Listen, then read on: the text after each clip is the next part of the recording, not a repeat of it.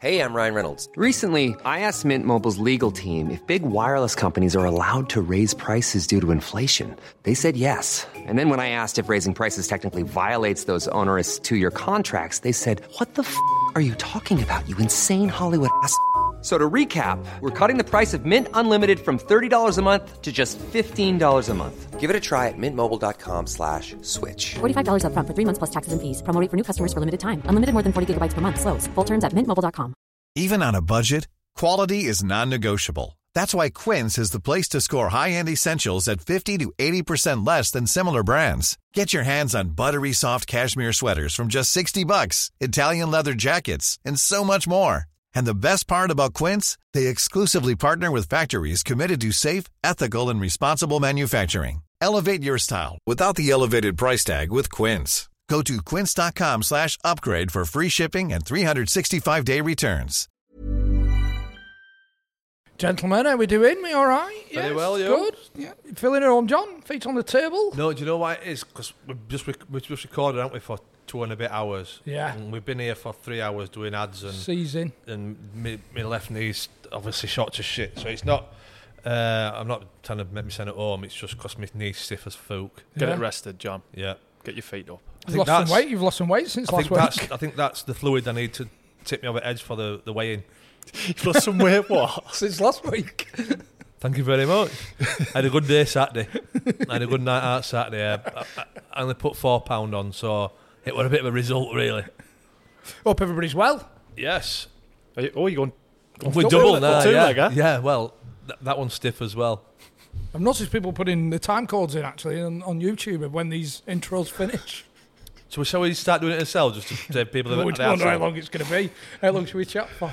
The replies are the best, as if like they've done people a really massive favour. Nice one. Them i- thingy emojis with the hands in the air. Oh, high The prayer. fives. High fives all round. Thank you, sir. With them pr- prayer emoji, man. Champagne popping.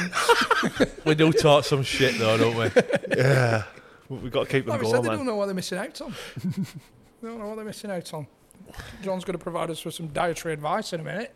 Just eat eggs and beans, tuna, jacket taties. Job done. Interesting episode this week. Well, this is probably the most diverse one we've ever had, I would say. Yeah. Never played the game of football. Non so non football. Have, have we had anybody on who's not played Yeah. before?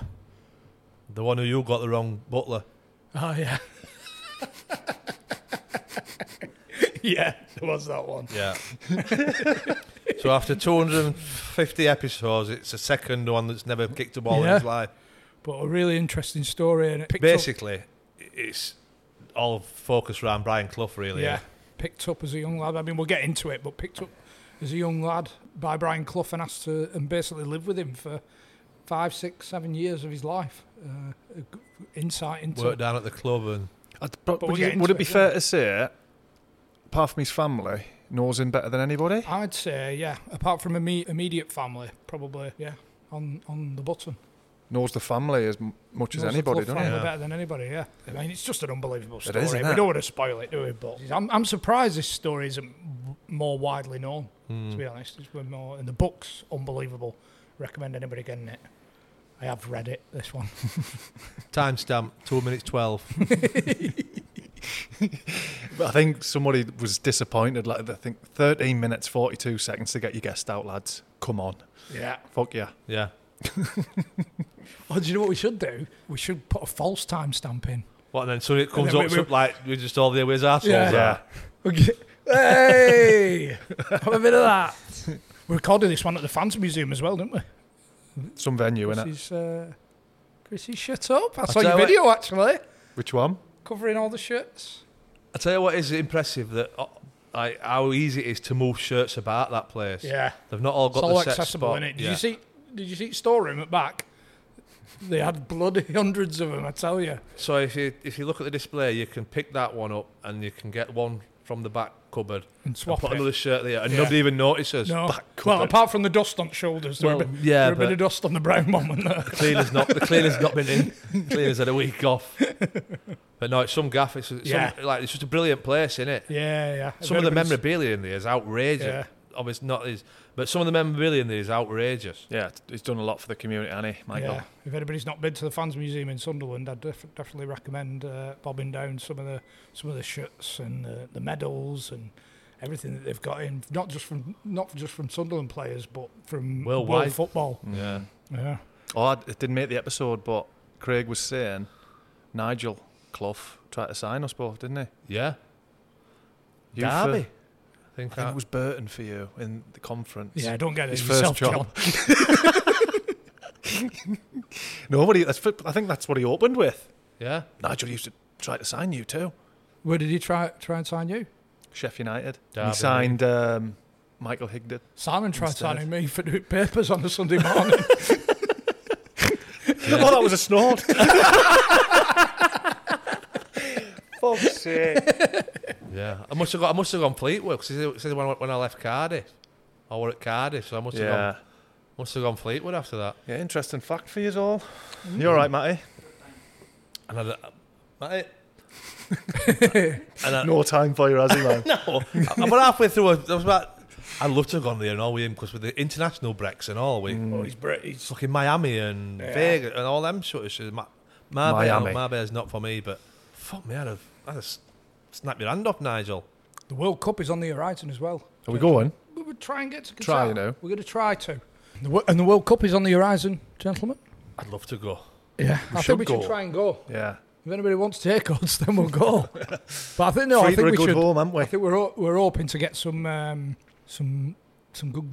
I don't want to say use the word content, but uh, it's on the. T- I don't know what. How, how else would you say it? That's my biggest pet hate. You don't like that word, do you? Branded content. Content. Footage. Can we just say footage? Yeah, we're, it'd be good though, wouldn't it, to Yeah. go?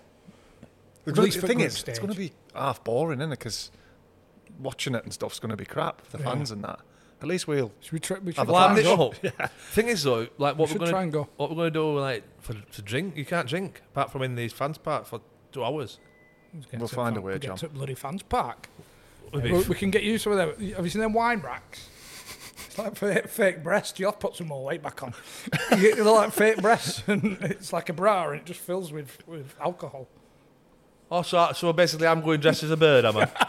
Yeah. Well, no, just put a in, in Qatar, by the way. put a bit uh, more timber I'll on, be but fuck- just keep it off top, I'll and be- then we'll be all right. It'll just be like it was You before. get fucking strung up.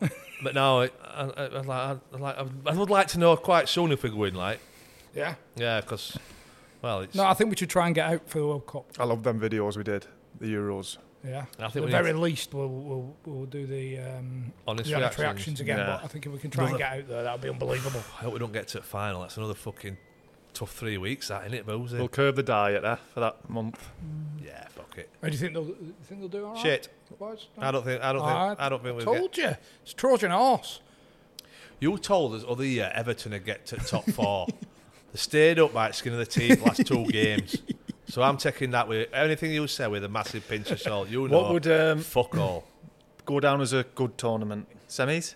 Quarters. I don't think that's enough. So is, know. is it what is it? Group stages then It's World Cup, sixteen, man. then quarters. World Cup, the best players in the world, I man. know, but And there'll be We've some got shit the in it final, though, final isn't the Euros. Remember? They just, uh, they just need.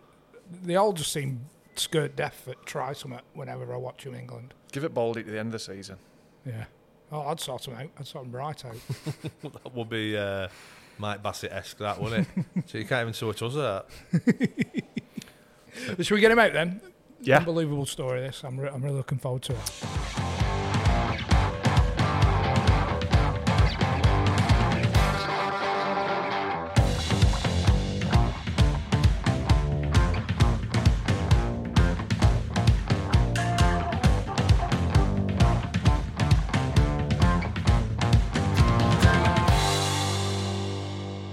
Almost finished the book on the way down. I'm a, I have a couple of chapters off, but what a life! What a what an amazing story. We've heard loads about Brian Clough.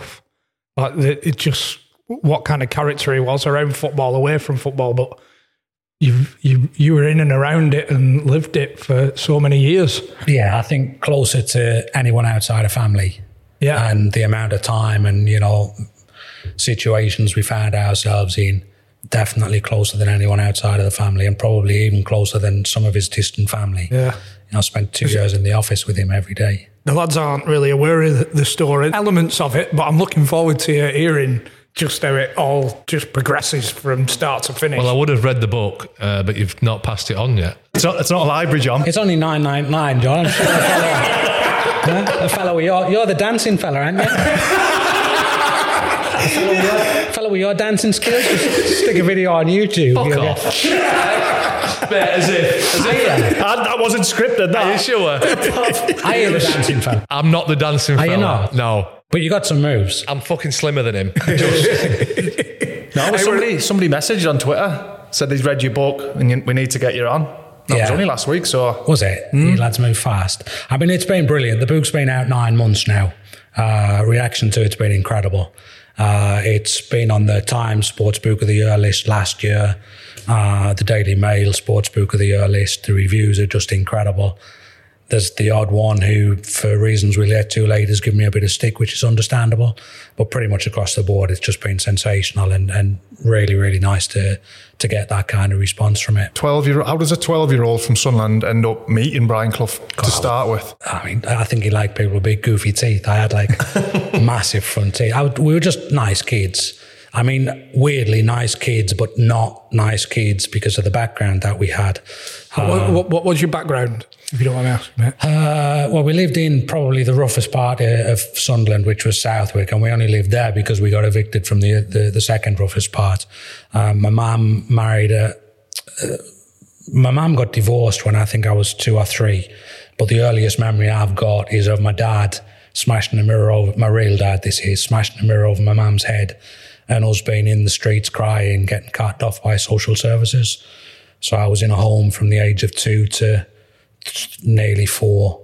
Uh, my brother's four years older than me, so obviously he's six. And my sister was four at the time, but they separated us from her. So for 18 months, I didn't even get to see my sister.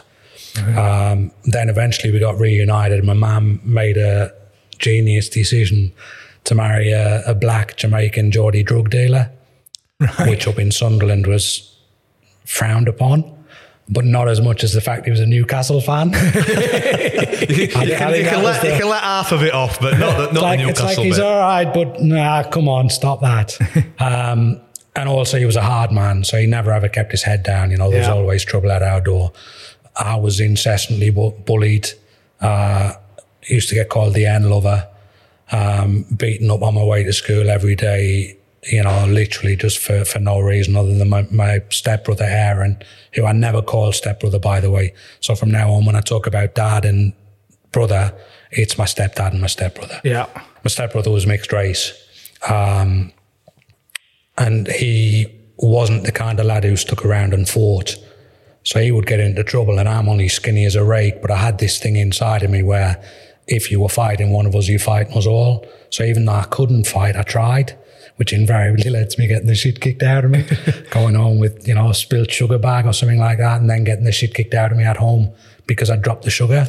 So it's just a really, really tough life. I mean, we were, we were very well below the poverty line. Lots of times where our electricity's cut off, no water, uh, no food for four or five days. Um, and my dad would very often, my dad used to like a drink as well as, as smoking and selling cannabis. Very often my dad would beat my mum and we'd end up in a battered wife's home. Um, or again, back in children's homes because they couldn't cope with us.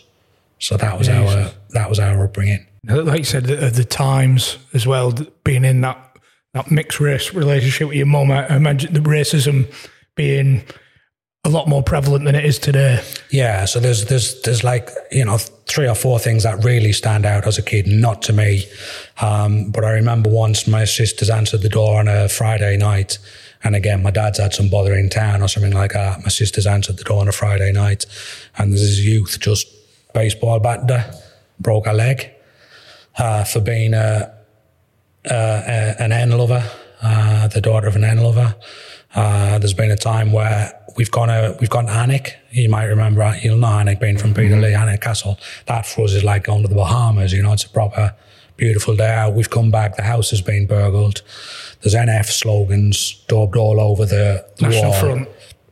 inhuman shit all over the wall. Everything in the house destroyed.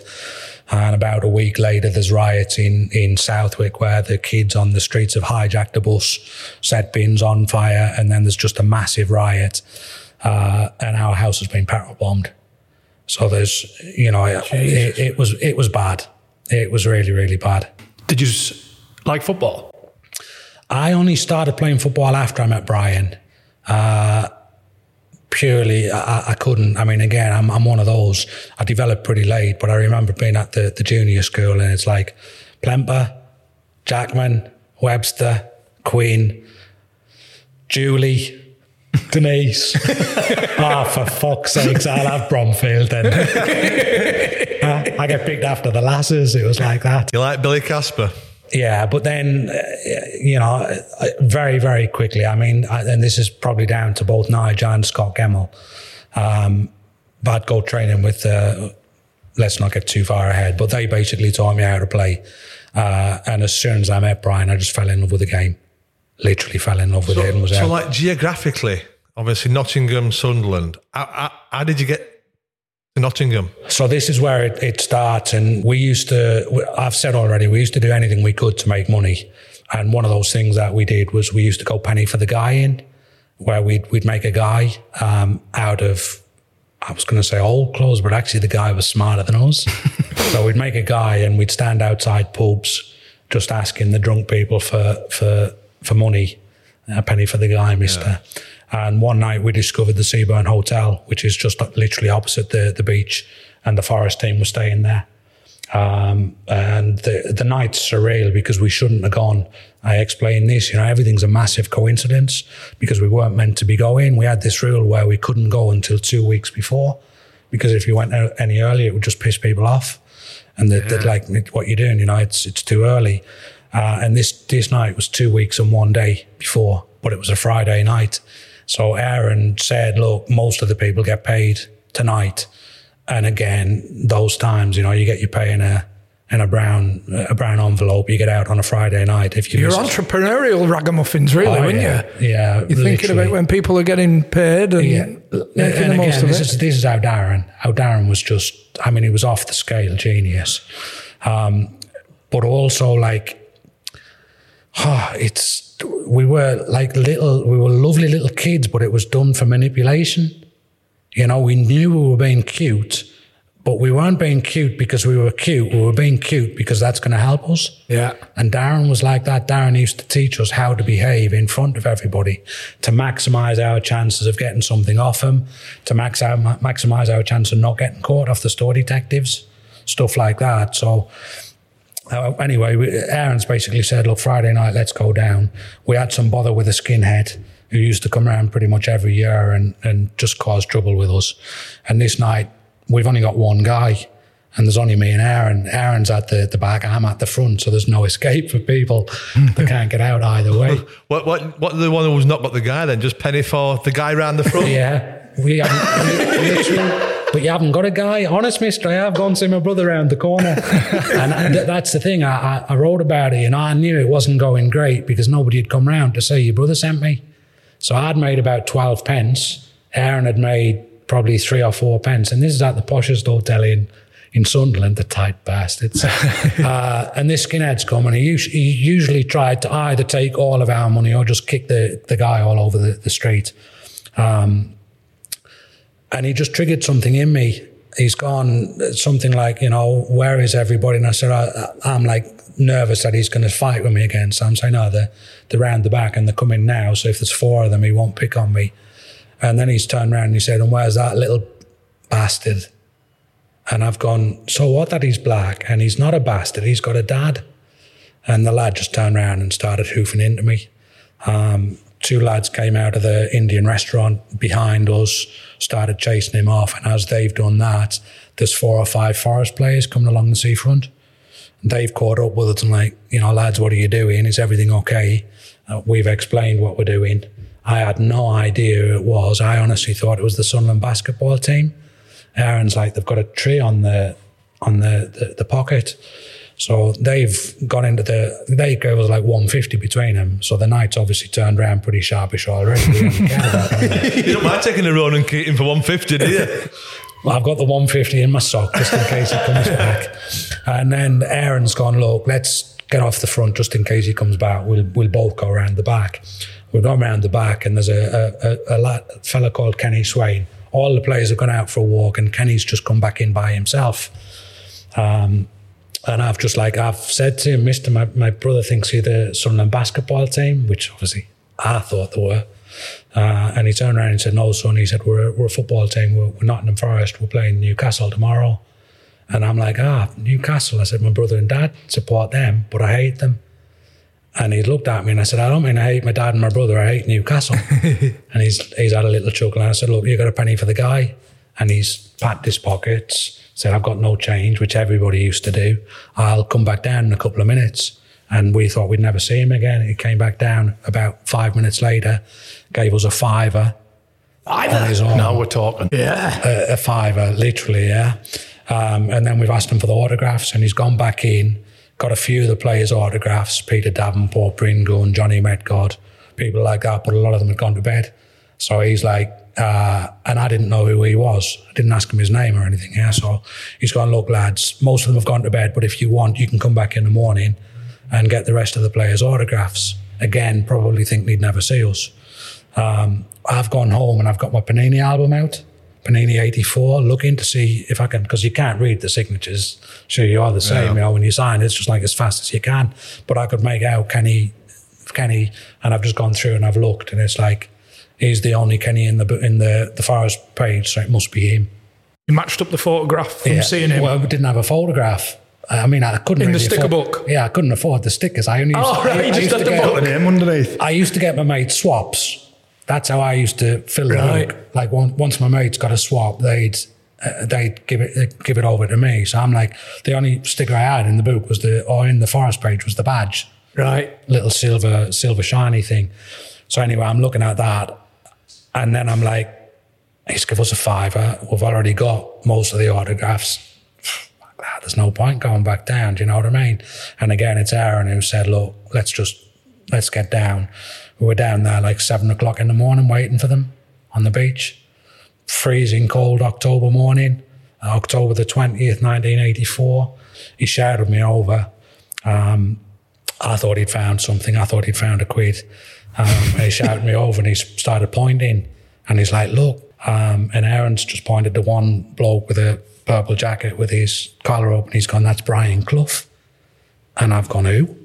And he's gone, it's Brian Clough. He's a really famous football manager. Go and ask him if Kenny's up. But he shouts a lot. And I'm like, what? walked up to him. Morning, Mr. Clough. Can you tell me is Kenny Swain up yet, please? And he's like, Way, Mr. Clough. He said, Mr. Clough. He said, Good lad. He said, Does your mum tell you to call me Mr. Clough? And I said, Yeah, until we get to know you better, we've got to call you Mr. Clough. And he's like, we get to know me better, you cheeky little shit. and he's like, Right, what can I do for you? Why do you need Kenny? And we explained the story from the night before. And he's looking us up and down. He's like, bloody hell, where's your coats? It's freezing. Does your mum know you're here? And you look like you haven't had anything to eat for like a couple of weeks. Come with me. Uh, you can come into the hotel. We'll get you some breakfast. We'll get you the rest of the players' autographs. And then you can off back home and everybody's happy. And that's exactly what we did. We went in the hotel. We had breakfast. Players all sat around like, is going on here? You know, who are these two? We were explaining now we met Kenny the night before. Kenny's thinking, oh God, what have I got myself in for? And just making them laugh, like laughing and joking. They watching whatever it is, BBC Focus, Sports Focus, or Football Focus on their Saturday morning before the game. Kenny's just come up to us after about 20 minutes, half an hour, and said, listen, the gaffer thinks you relax the players. Do you want to come to the game with us on the bus? Uh, we'll take you to the game. We'll give you tickets. You'll have to come home by yourself. Um, but you know, do you fancy coming to the game? So we went to the we went to the Newcastle game. It finished one one. We left after like sixty five minutes. It was that cold, and again we didn't have we didn't have No jackets. coats. And I felt guilty because we hadn't we hadn't stayed to say thank you. You know, we left early. Uh, they gone all, all, all the way out the way to give us those tickets. They left early. So the next morning, I wrote a letter to Brian, Mr. Brian Clough, manager, care of Nottingham Forest Football Club, blah, blah, blah, blah, blah. And just wrote him a letter saying, listen, thanks very much. It was incredible what you did. We really love meeting you. Um, thanks for, for giving us such a special day. And You know he- when you first saw him coming along the beach at that time, what, 84 did you say? Yeah. So by that time, he's he's won the league, two European Cups. Yes. He's he's one of the Won most everything. recognised managers in, in football. He's on television every every week. He's outspoken. and from your but from your perspective, you you wouldn't have recognised him. No, I, th- I, th- I think it, it took me a, quite a while to, to realise how big he was. I think if I'd have realised how big he was, I wouldn't have done it. yeah. You know, you, you would have had that like that nervousness, but again, just like childlike naivety. You know, just natural and normal. And do you think because a lot of what we've heard about is about the respect as well, and you've gone over straight away, and you've Mr. Clough. Yeah, he loved it. I mean, pure luck, you know, just pure, pure luck. But he loved that. He also loved the fact we're, we're I think, um, I mean, people will be able to maybe be able to see, you know, we're in Sunderland's museum up here. Yeah, in the fans, fans museum. is a, he's an absolute god still up here. I think he got something ridiculous like 63 and 74 as a player. The season he got injured, uh, he'd got 26 goals before Christmas and then got injured on Boxing Day. Um, and he always said the happiest time of his life as a player was here up in Sunderland because they welcomed him so much. It weird because he's a Middlesbrough lad and he loved Middlesbrough, but for different reasons, he never felt accepted. Um, but playing wise, you know, I don't know if, if you lot even realise this 251 in 274. Fastest player in history to get to 200 league goals. Fastest player in history to get to 250 league goals. Still. Yeah, I never knew that. I never knew about anything about his playing Nah. career. Four, four seasons in a row, 40 goals plus. Yeah. absolutely unbelievable. So you, you, you know, you can tell that you can kind of start to understand why he's a little bit edgy and he's got something about him because even as a player, he was special. Doing it. Yeah, and, And he he could had back it that. up. And he had that affection for Sunderland. I loved Sunderland, loved Sunderland people. At least two of his kids, I think Nigel and Simon were born here. I'm not sure if Elizabeth was or if, if she was just missed, but both of his kids born here, obviously apart from his injury. But even his injury, he still kind of enjoyed that rehabilitation time because he's running along the beach. People are showing him love, asking him when he's coming back, kind of thing. So he loved it up here, and that was also a big part of it. You know, to Sunderland, little scruffy underdogs. I want to, I want to give them an experience that, that they're not likely to have. Being opportunist, did you take the guy back the next morning? Nah, Darren asked us. My brother said, like, look, just take it down on Saturday morning and see what it's like. for a penny. We get a five off every player. For a fiver. You might even get a new green sweater, the guy. Uh, that, that night we ended up with because again Kenny gave us a five, but then he had a whip round from the rest of the players. Like lads, look at what these boys are doing, and they're doing it to try and buy the mum Christmas presents. So we ended up that night We're like fourteen or fifteen quid. When after two hours we had thirteen pence. So even that, you know what I mean? That was just like that was as big, if not bigger, than what actually happened football wise. What followed the letter then? You sent the letter. he wrote us back uh, and said, "Look, uh, like really glad, you know, tell your mum you did it proud. Uh, the lads really enjoyed meeting you. And by the way, next time we're in Newcastle or Sunderland, come and see us." Um, and at that point, Sunderland were in the second division, so in the championship now, but Sunderland were in the second division. Newcastle were in the first. Uh, and about two weeks later, this is what I mean about coincidences. About two weeks later, they got drawn against Sunderland in the League Cup. We're sitting on the radio, you know, there'd only be, the chances are they'd only be up at Newcastle once a season and not at all at Sunderland. They got drawn against Sunderland in the League Cup. I think they got drawn against Newcastle in the FA Cup. Then, of course, season after Sunderland get promoted, they draw Newcastle again in the League Cup. So it was like it was it was fate. Yeah. Every time they came up to the to, to Sunderland or, the, or Newcastle, they stayed at the Seaburn apart from once, uh, and we'd be there waiting for the for the coach to come. I was going to say that, like, point of contact, obviously, phone calls, no mobile phones. Is it just your invitation means getting to the hotel or the ground before the buzz? Yeah. And, and just Yeah. stand there waiting when the buzz comes. Pretty much, Mr. Clough. Pretty much. We just kept getting to know them better and better and better. Then Swainey's got transferred to Portsmouth.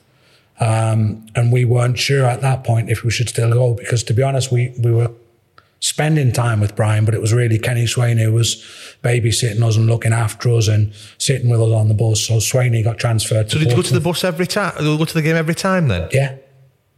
Yeah, we'd be at the hotel, they'd get us tickets. Do you want the bus to the game? Yeah. Yeah, and, and once he's dropped us back, uh, drop, but we got him to drop us back at Thompson Park because we didn't want to take him into Southwick. So we're like, we just live over there, posh houses. we didn't tell him. I mean, he must have guessed, you know. He obviously knows we're not we're not flush. Um, but yeah, he dropped us off at Thompson Park because we didn't want to take him into Southwick. But typically, we just get to get to Newcastle or Sunderland, and then Sunderland was a short walk home uh, when they played those games. Newcastle's a train ride. And was your quality life still? Because I'm guessing it was a couple of years down the line from your first meeting. Yeah. Was your quality of life for you and Aaron still? Yeah, it, shit. it, it started getting better in, I think it's, again, I, I shouldn't be sketchy with dates, but I think it's 85 we played them in the League Cup. Uh, or it might have been late 84, um, where uh, Sunderland have ended up getting to, to the final. And I think Forest have played them at home. And we get off the team bus. We get off the team bus with the, with the Forest players and standing right next to the, the, the team bus at the entrance, it's the lads who used to literally my biggest bullies. And I've got off the bus and just, you know, froze. And Brian's gone, What's wrong, son? And I've gone, Oh, them's the lad who, who kicked the shit out of me and Aaron. And he's like, Right, get back on the bus, sit down. And he's got off the bus, walked up to the four lads and gone, uh, they've asked him for any tickets. And he's gone, Listen, I hear you, you have a little bit of bother with the, with the two pals of mine on the bus. Uh, first of all, there's four tickets. You know, you can do anything you want with them. You can sell them. I'd prefer you come and watch the match, but you can sell them if you want. Uh, but secondly, I know where you live. I know your mums. And if I hear you ever raising a finger to either of these two again, I'm coming up to sort you out. And the lads have just, just gone. You know, and after that, it got a little bit better because then, like, they'd send us a football up you know, we'd get like, we'd get kit and stuff like that. So we play football in the street, but it's us with the Adidas Tango ball. So we're suddenly like, we've gone from being little scruffy kids who everybody bullies to being the kids that want to come and play outside our door with our ball. So it just started gradually, gradually changing. And then, as I mentioned, I got a little bit better at football and I was so tired about being bullied that the only place I couldn't get bullied was on the football pitch. So people could kick the shit out of me, but I wouldn't hide. And that got me respect because, you know, you, you start getting kicked and then you go looking for the player who's kicked you rather than hiding from him. That helped as well. So by the time we got to like, I'd say 87, we were almost accepted. I mean, there was still the racial abuse, but we weren't quite bullied as much. Mm. But we were still poor as dormice. People have like have asked me if I knew it was so special. No. When Swainey got transferred to Portsmouth, they came and stayed in the hotel, the same hotel. Swainey, Swainey's obviously an experienced pro, whether whether Alan Ball's asked him whether he should stay or not. But they've come to stay in the same hotel. So we've rocked down there again to come say hello to Kenny. And I honestly, this is how much I expected. I took my toothbrush with me because I expected Alan Ball to take us down to his house for a holiday afterwards because Brian had done it. And when he didn't, I'm like, you squeaky voiced little bastard. he, he made he made Kenny Swain pay for the tickets, whereas Brian would always give us comps and stuff like that, you know. So that was kind of the first point that I started thinking, well, maybe this isn't normal. This is not like what every football club does and every football manager does. So it took a while, but it got there. So you talk about going down to, I mean, we've not talked about that, that moment then. So you go, you go back every time, time Forest come up. So at what point then do you end up going back, going to his house? This is well, this is one of the like happiest memories I've got of a shit memory. So uh, this time they're playing Newcastle, and we've gone down to the hotel. We're waiting there, like you know, they're, they're playing evening game. We've gone down to the hotel. We're waiting there early, and they just don't show up. So we've waited like an hour, an hour and a half. Everything that comes into the car park, we're we're like waiting for it, hoping it's going to be the bus, and it's not. And eventually, Aaron sent me into the hotel to go and talk to the guy who always chases us. And I'm like, listen, mister, you know, you know we're meant to be going to the game because he always invites us. Uh, there's like something must have gone wrong. He's tried to ring us, but we haven't got a phone. And he's like, oh, they're, they're not staying here. I'm like, oh shit, what do you mean they're not staying here? He's gone, oh, they've, they've changed their mind. They've gone to stay in some posh hotel just outside Washington. Um, but we used to live in Glebe in Washington, so we knew the area well. So then it was a, a question of like whether we had time to get to the hotel and meet them there or whether we should just go straight to the game. And Aaron's gone, look, we don't know if he's invited us. We can't just show up. So when I've come out of the hotel talking to the uh, talking to the fellow who said they're not coming, I've lied to Aaron. I've said, listen, the guy behind the counter's talked to them, told them we're an hour away to the game, and Brian said it's all right. Otherwise, Aaron wouldn't have come. So I've like, then we're getting to the Newcastle game, and I'm like, okay, now what happens if he blanks us? now Aaron's to absolutely nag me, you know, he's to he's to just destroy me. And we're, we're like, we're queuing. Again, I've gone to this old, there's an old boy outside the gate, the doorman, and they're keeping everybody back. I've gone up and talked to him nice and polite. Hello, mister. Can you tell me if Mr. Clough and the, the Forest team is here yet? You're like, piss off, you scruffy little twat. and I'm like, come on, mister, that's not fair. I'm saying I'm friends of Brian. I'm from Sunderland. I'm friends of Brian. And I'm like the, and then he's gone, I said, piss off, you scruffy little gap tooth Mac I'm supporting. and take the little darkie with you, which is Aaron. And take the little darky with you before I call the police. So the teams rolled in. Brian seen us, waved us over, took us onto the bus. But we've got on the bus. I've said to Brian, you see that man there? This is what he said to us. And he's like, Are you sure? And I said, Yeah, he's, he's basically told us to off. He's started called our Aaron this. He's said this, that, and the other. And he's like, Brian's gone, Right, leave it with me. So we've got off the bus. I'm literally alongside Brian, and Brian used to jog. He had this thing where he like jog and scuff his feet. And he's getting there, and I'm like, Brian, it's him. It's him. Pointing to the old boy. It's him. It's him. Brian's looking at me, and he's just gone to the, the, the old boy on the door. He's gone, Good evening, sir. These two gentlemen are with me. And walked straight through. And I'm like, I thought you said you were going to sort him out. If that was my mum, my mum would have like had him on the floor. She'd be kneeing him. She'd be pulling his hair out and everything. And this guy who's supposed to be really scary, he's done nothing. He's just like just waltzed through. I thought he was going to stick up for us.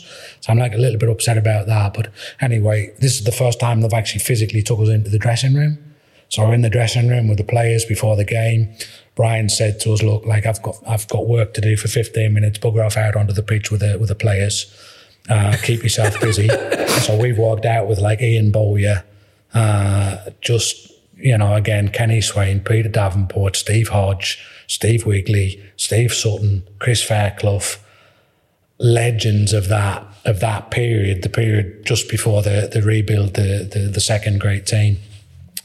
And uh, again, Aaron's getting racist abuse, spitting at us, all kinds of things. But we sit in the dugout for the for the for the game, and we beat Newcastle. I think it's either three 0 or three one. I'd have to look it up, but fairly sure it's three one. Um, and we were expecting to go home.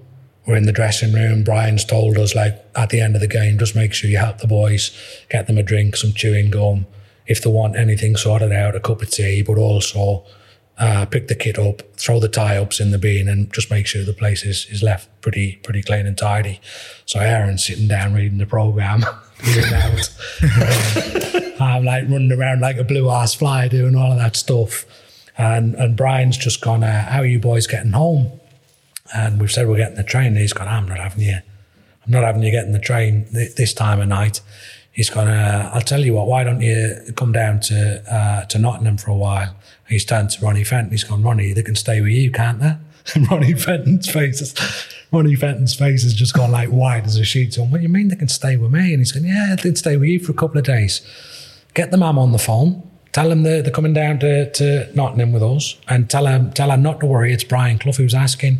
So he sent Jim McNally to make a phone call to the neighbours. And do you think that Brian know, like, just from your appearance, had you spoke to him about the situation at all? No, not. We, I didn't tell him the truth until much later, and even then, I didn't tell him the whole. But do you truth. think he might have an, in, an inkling that Well, maybe knew- things weren't? He knew something all- was going on because they brought us uh, jackets up for Christmas.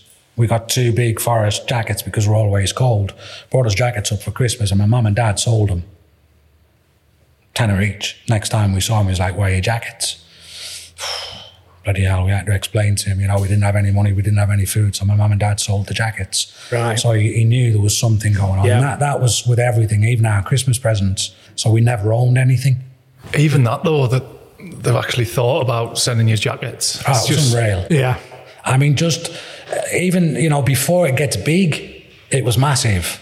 You know, Yeah. we felt like we felt like the most special kids in the world, doing what we'd done up until the point where he invited us down, and we had no clue he was going to invite us down. But just the way they kept in touch, you know, imagine what it's like for two Sunderland lads getting off the team bus in Sunderland and facing your mates and walking into the Sunderland dressing room. Oh, it's just unreal for us too, you know. I'm quite cynical, me. Like nowadays with social media, about people virtue signaling and whatever, doing everything for The camera. how they look. And but back then, he's not doing it so people write an article or get on Sky Sports News and this is what Brian Clough's done. He- None of it. No reason for him to do it. Not at all. Do You know? Just uh, he, he had, you know, you can go back, and I do quite regularly. I can still listen to him 24 hours a day. You know, he's brilliant. He talks about being a socialist. He talks about every kid should have a nice classroom. Every kid should have a, a, a nice book. Every kid should be able to eat. Um, and he lived that. He didn't just say it; he lived it. He was so generous with his everything, with his money, with his time, with his possessions. Uh, and I mean, I was on the end of it a couple of a couple of years later, where we've gone to a game. I think it's Crystal Palace away, and it's raining, and there's this little kid outside waiting for the autographs, and he didn't have his coat on. And Brian's gone to me, look, get your jacket off and give it to him.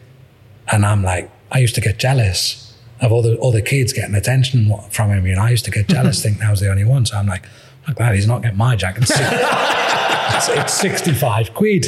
and he's gone, Rigger, get the jacket off, son. Anyway, you'll nick another one of mine tonight. Where does Rigger come from? Sorry. rigor mortis. He called me rigor mortis because he used to have this reclining chair in his lounge, in the posh lounge. That's his chair for the, you know, he's reading his newspaper, looks out over the beautiful view. But it's one of those where you, you pop the side and it goes up. Uh, and I think the second time down there, I was like, just, I was in his chair and I shouldn't have been. Mrs. Clough's come in. She's gone, You do know that's Brian's favourite chair, don't you? And I've gone, I'm just watching Bugsy Malone. She started laughing. Brian's come in. He's like, Son, do we need to, are you ever going to move from that chair? Aaron's out.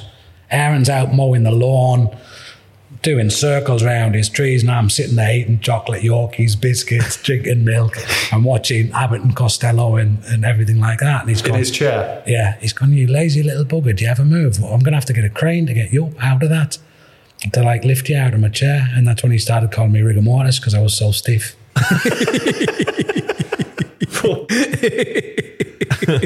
So did you speak to your mum about going down?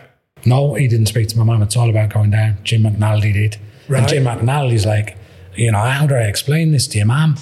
I mean, imagine that, you know, imagine social services today getting a, getting something like that, saying a 12 year old and a 13 year old kid are going to stay in a, a stranger's house for a week. And Jim McNally's just rang my mum and said, it's Brian Clough who's asking. My mum's gone, fair enough. Hope they have a good time. She didn't even know when we're coming back. It's like a couple of days. Can you imagine No- being at no a idea club when we're coming back. and your manager saying, "Oh, just just go and ring these lads' mums and just tell them they're coming back with us." Who was, what who would was you the say? player? Who was the player that he said you can stay with you? Jim, ah, Ronnie Fenton. Ronnie Fenton's the coach. He must have been fuming, man. So that was the that was the time, you know, where you're a kid and you're in a room of adults. This is what I mean about we were smart. I used to be able to judge the room. You know, you can judge sometimes people's reactions, not from what they say, but what they don't say. And like Ronnie Fenton's just like his face, and I'm like, oh, Ronnie doesn't fancy this. Yeah, I doesn't- don't think many would. I don't, I don't think Ronnie's wife would either. Just to let you know, Doris, uh, we've got a couple of kids from the northeast stopping with us for I don't know how long, but they're stopping. But he, Mrs. Clough had no idea we were going. Travelling down on the bus, you know, the, even the players are like, bloody hell, some of them only met us once, some of them twice. They drinking beer. And they must be thinking, they must be looking at coach saying, "What are, they, who are these two? Yeah, are these what the two hell? whippersnappers on here?" What the hell is going on? In my coat, in my fucking forest coat. Nigel's, Nigel's sub, but I didn't know Nigel was his son. Um, and there's a brilliant thing later on where because I'm going on the team bus so often, this is when I know Nige. Nige just took me to one side and said, listen, you know, there's a rule on the bus. Anything that gets said, you cannot ever go back to my old man about it. Doesn't matter who says it, doesn't matter what it is, doesn't matter if it's you it's happening to. What happens on the back of this bus stays on the back of this bus.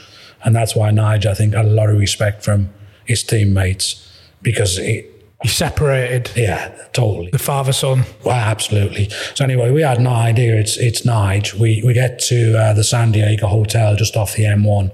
One of Brian's mates comes to pick us up, and we're, we're heading off to Quarndon his house. At this point, he's decided we're staying with him. Just halfway down A1. Fuck it. Look at start with me. you might as well. eh? You might as well. Uh, and we get outside his drive.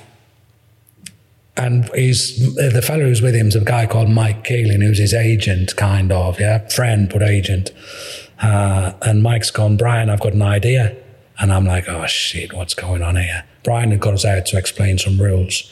He's like, right, uh, you can call me anything you want, lads. You can call me Big Ed, Shithouse, Brian, anything, I don't mind. Simon, Simon. Nigel is Nigel. Elizabeth is Elizabeth. Or if she likes you, you can call her Libby. But Mrs. Clough is Mrs. Clough. and if I ever hear anything else coming out of your mouths again, I'll knock you two big bloody heads together. And then he sent us up the drive. He's waited at the bottom of the drive. He sent us up the drive. He's gone, right, th- like Dallas. Imagine for us, you know, coming from a council estate, this house is beautiful, but it's dark. Trees going up either side, forks off to the garage. Then it's like side on, the kitchen's there and the front there. Then a beautiful dining room there. And he's gone the door on the right hand side. I want you to ring the doorbell. And when this woman answers, it's going to be Mrs. Clough.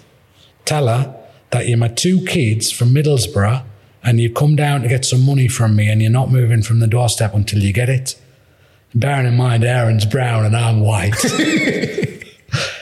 so uh, well, I've gone up. I'm like, Aaron, you do the talking. I'm like, oh, this is going to be difficult. Aaron, you do the talking. Aaron's got to the door, rang the bell. Mrs. Clough comes out, beautiful blue velvet dressing gown, hair in curlers. Now then, Pets, what can I do for you?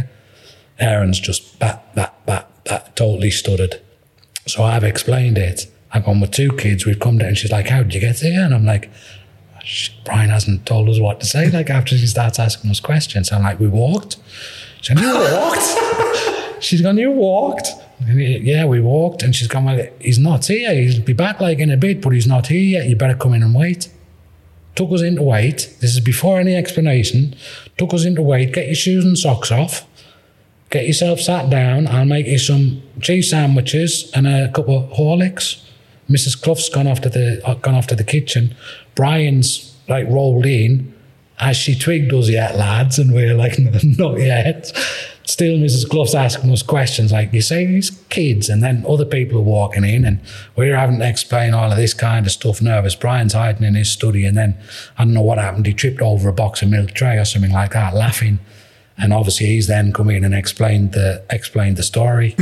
and I'm just sitting there thinking, I don't know why he got us to do that because even like the real true stories, ridiculous enough. but yeah, he got us to knock on the door and tell Mrs. Clough for his kids, and we're down for some money. what, what, was, what must she have been thinking?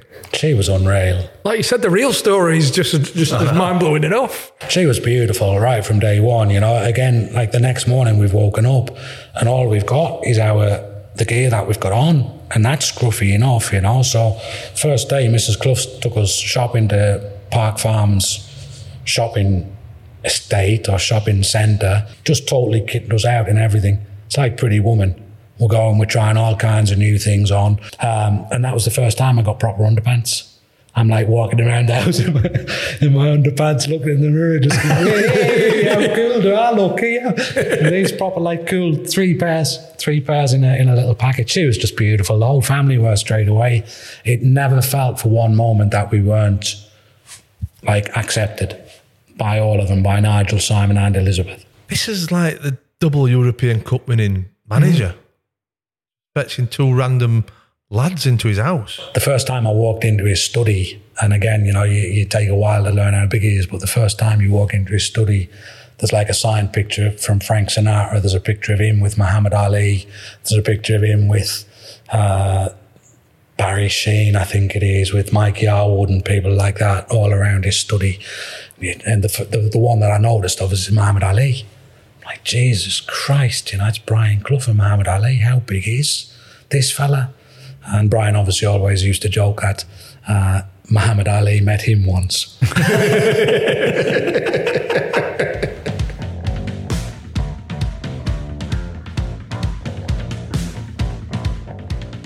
Quick breaking play, we don't do many, but when we do, it's a worthwhile message. NordVPN. Excellent server. I tell you what, NordVPN sorted me out this week because me uh, Sky went down.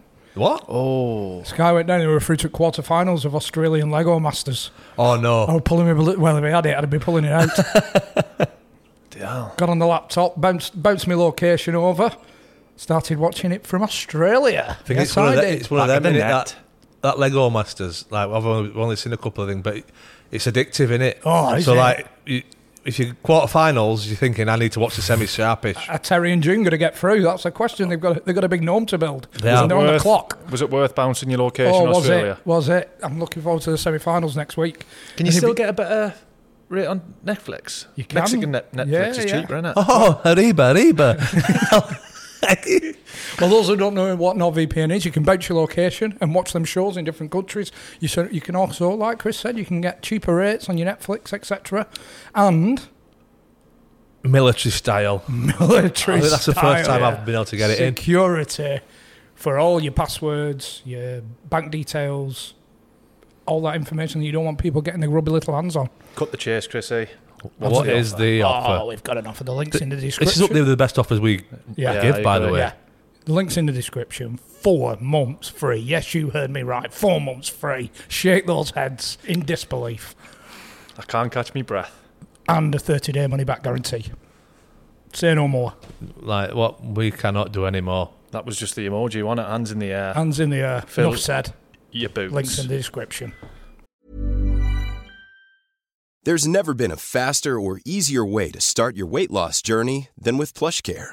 PlushCare accepts most insurance plans and gives you online access to board-certified physicians who can prescribe FDA-approved weight loss medications like Wegovy and Zepbound for those who qualify. Take charge of your health and speak with a board-certified physician about a weight loss plan that's right for you. Get started today at plushcare.com slash weight loss. That's plushcare.com slash weight loss. plushcare.com slash weight loss.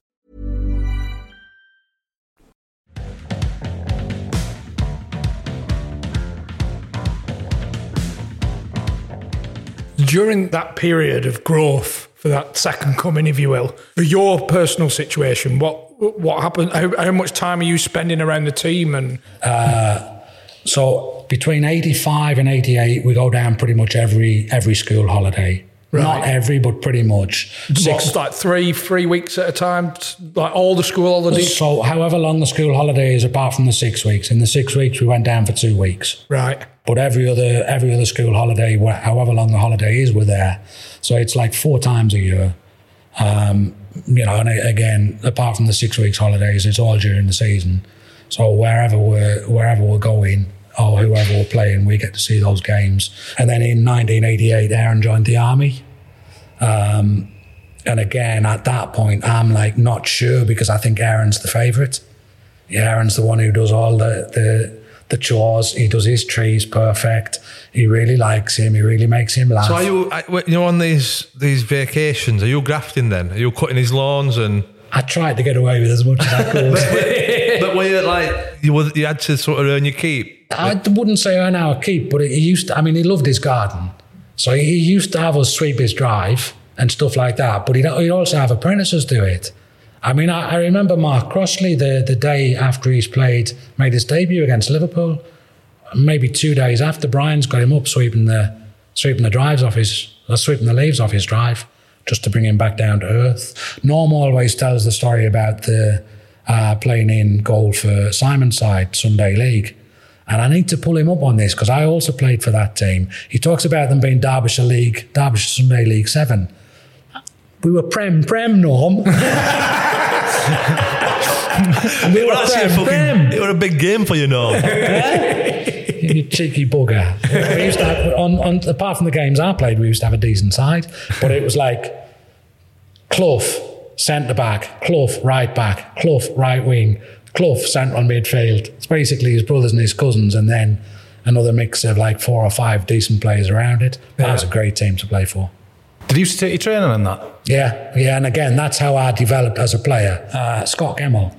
So Scot was probably Nigel's a couple of years older, but Scot was like only one year older than me, or maybe two. So we used to go and and uh, and Scot also played for Hunters for a season and a half, I think. I, I remember him getting subbed when he's playing centre midfield because he wasn't doing enough. What for the AC Hunters? Yeah. Huh? And I'm like on the right hand side. I can't remember if I ever played alongside him, but when I tell the story, I did. I'm either on the on the sideline or on the bench thinking, hang on a second, I'm better than Scot Gemmill here. but he, he, we used to go and practice and stuff like that in a little park in Derby. Football mad Scot was.